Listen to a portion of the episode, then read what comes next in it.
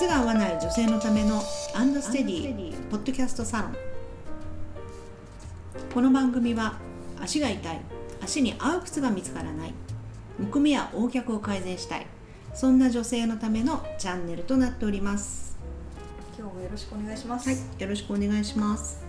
今日も結構長長いというか具体的なお。悩みが来ております。はーいえー、外反母趾とむくみと小指の爪の変形ですとはい題がありまして、えーとにかく足に合うパンプスが見つかりません。うん親指と小指の外側、かかとなどがすぐ痛くなります。うん4番目の指は圧迫されて爪が剥がれてしまいます。うん何度も失敗しているので先日はシューフィッターさんに足を計測してもらい選んでもらったパンプスを買いましたがそれも結局履いているうちにどんどん前滑りしてつま先が痛いしかかとも擦れて鳴らすにも痛すぎて履き続けられません。なるほどね。薄さの異なる前滑り防止のインソールを何種類か揃え調整してみましたが結局うまくいきませんでした。あ毎回もう靴選びで失敗したくないと思って試着をして買っても、うん。試着では良さそうに感じても、うん。履いているうちにどんどん痛くなるという失敗を繰り返して痛くない新しい靴が欲しいのには靴を買うのが怖いです。おという靴恐怖症になってるという。ねえすごい。大変ですね。深いですね深いですね。まあでもうち来るのこういう人ばっかりですかあらね。そうですか。いやでもちょっとややこじらせ気味って感じかな。うん。うん。具体的ですね。そうですね。うん。まあでもおいろんな間違いがね、まあ、重なってるなといううん。印象ですね。うん本当はね足見せていただきながら全部ほどいていくのが一番いいんじゃないかなと思いますけれども。はい。まずねこう上からじゃあ行きましょうか、はい。まあ、外反母趾とむくみと小指の爪の変形ですと、はい。うん。まあ、これちょっと置いときましょはい、う、まあ、今まで話した中でうんいろいろまあ理解できるところもあるんじゃないですかね。はい。まあむくみっていうのは結局足がちゃんと使えてないから起こることですしはい。外反母趾というのは足の筋力が弱いから、うん。そこに、えー歩き方の間違いが加わって、まあ最終形ですね足トラブルの、うん。最終形が起こってると。うん。で小指の爪の変形。まあこれは新しいかもしれないけどうん。結局その靴の中で前に滑るとはい。親指と小指というのが足の両脇になってくるからはい。この両脇がトラブルっていうのが基本なんですよね。うん。うん一番当たりやすい。当たりやすいということです、はい。うん。それまさにこの方おっしゃってますよね。親指と小指の外側。うん。かかとなどがすぐに痛くなりますと、うん。うん、外側痛くなってる。そうですねうん。当たりそうな端っこですね。そうですね。でかかとなどがすぐに痛くなりますと、ううん。ん、まあねあの結論からちょっと、まあ、先に言っておくとこの人まだパンプス履ける足じゃないってことですよ、あうん、まだ早いよねっていう。あ、なるほど。これだけだっていいろいろ痛いんだからまずそこをちょっとリフォームしてからじゃないと、うん。パンプスは無理です。なぜならパンプスというのは一番難しい靴なんですよ。あんな形の靴男性履いてないでしょ？あんな。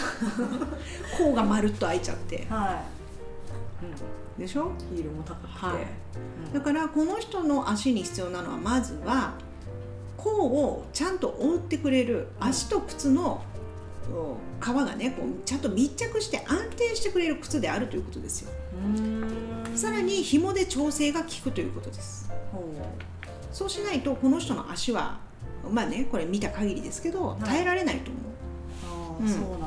そう思いますうーん。でねその親指と小指の外側とかが、まあ、すぐ痛くなると4番目の指は圧迫されて爪が剥がれてしまいますうん。これね完全に前滑りしてると思うんですようん。前に滑ってるから親指と小指がトラブって、うん。押されるから今度薬指うん第4の指ね薬指もこう曲がっちゃってトラブル小指の、ね、爪が刺さるなんてよくあることなんですけど痛そういうことですね。はい。で何度も失敗してるのでシューフィッターさんに足計測してもらったう、うんん。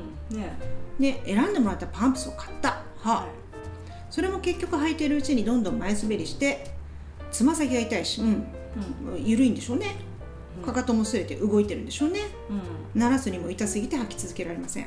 これね前半でつま先が痛い。うん。かかとも擦れる。うこれはつまりこの靴緩いんだっていうことを示唆してるわけですよ、うん。あの状況をね見ると。でも鳴らすにも痛すぎて履き続けられませんっていうのはうん。これはこの人の主観でしょ。うん。だからこの靴が痛いってこの人は言ってるわけですね。はい。うん、ということはこのパンプスに曲げる足ですって言ってるんですよ。パンプス無理ですってことなんですよこの時点で。まずね。どで薄さの異なる前滑り防止のインソールを何種類か揃え調整してみましたが結局うまくいきませんでした。それはそうですよ、元が間違ってるんだから、その微調整でどうにかなるっていうレベルじゃない。でちょっとこれはあれになっちゃいますけどシューフィッターのゴールは靴を売ることです。そうですよね。はい。うん皆さんそこね間違えない方がいいと思いますよ、うん。自分で正しい知識を持って自分で判断できるようにならないと自分の足は守れない。なね。はい。で、えー毎回もう靴選びで失敗したくないと思って試着をして買っても試着では良さそうに感じても、うん。履いてるうちにどんどん痛くなる。うん。それはあなたの試着の仕方が間違ってるんですよ。うん。だから合うと思ってる感覚がそもそも間違ってるんじゃないのかな。ってこれを見ると私たちは思います。ああなるほど、はい。なだから合ってないんですよ、るほど。うん、合ってない。本来なら合ってない感覚なのに合ってる感覚だと思っちゃってるそうです。はい。本当はこの人もっとギュインと細い靴じゃないと止まらない足なんだと思います。そういう足の人もいるの。うんでもそれは触らないとわからない私たちあそうなんですも、うん、ねや、っぱり数値だけじゃ見えないところもあるんです。やっぱり質ってあるんですよね、うん、筋肉つきやすい人とつきにくい人がいるじゃないですか、はそういうのはやっぱ触ると大体の判断ができます。いへえあそうなんですね、ね、だからまあそういう失敗を繰り返して痛くない新しい靴が欲しいのに靴を買うのが怖いです、うん、じゃあうちに来てくださいっていう感じかな、うん、ああなるほど。でもまあこれねでもまあもうちょっと深いこと言うと、うん。こうやってまあ靴ねいろいろ失敗してね、うん。あの分かりますよ。靴ジプシーになっちゃって、だけど自分のせいなんだよね。うんうん。わかります？何でも自分のせいにしとかないとうん。こじらせちゃうかこじらせちゃう。ら、うんこの人多席になってんですよ文章の書き方が。あそういうところ私たちすごく見ますね。ーなるほどだって選んだのも自分だしシューフィッターに依頼したのも自分でしょ？うん。お金出してるの自分なんだから。うん。自分のせいですよね。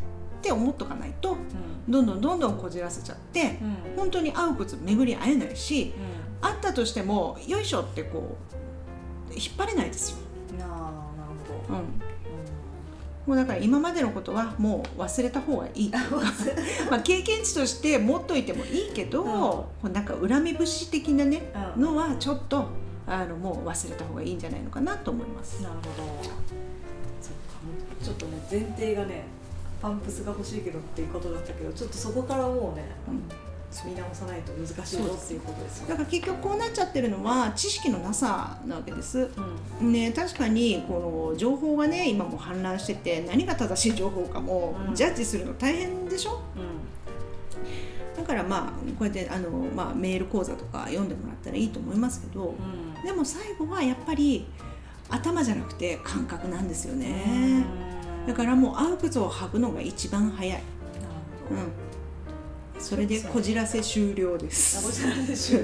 それこそパンプスが履けない足があるっていうの自体がわかんないですもんね、でももう大塚さんも分かると思うよ。はい。この足無理でしょでこんなにブカブカのパンプス履いてるの危ないって多分街行く女性見て思ってない？確かに。さやっぱ歩き方とかちょっと見るようになりましたもん。そうです。ブカブカのなんかカツカツしてる人とか、そう。カツカツじゃないかだからあれもねいある年齢までは履けますよ、うん。だって自前の筋力があるんだもん、うん。天然のが。な、うん。それがやっぱり落ちてくる35歳以降はうん。履けなくなっていくんですよ、なるほど、うん、だからそうなった時はちゃんと足を鍛え直してからじゃないともうパンプスが履けない足になっているんです残念だけど、うん、そこまず認めないと進めませんっていうことですね、で足を鍛え直すっていうとうパンプスじゃなくて、ん、まずスニーカーですね、ニうん。流行ってるから今。うスニーカーが、んうんお家にいる時間も長いですからねお散歩にね、先に行くのもいいですよね、うん、うん。で足の状態を整えてから。そう。そう整えれば選択肢が広がるから、うん。うん、そこからでもいいんじゃないですか。まず現状を把握した方がいいですね、うん、矢印を自分に向けましょうというのがアドバイスでしょうかね、うん、でアンドステディに来ていただくとはい どうぞお越しくださいはい、はい、お待ちしております。はい、このようなお悩み番組へのご感想、ご意見などを募集しております。えーエピソードの詳細欄にアンドステディのホームページの URL が貼ってありますので、お問い合わせフォームからお願いいたします。それでは今日もありがとうございました。ありがとうございました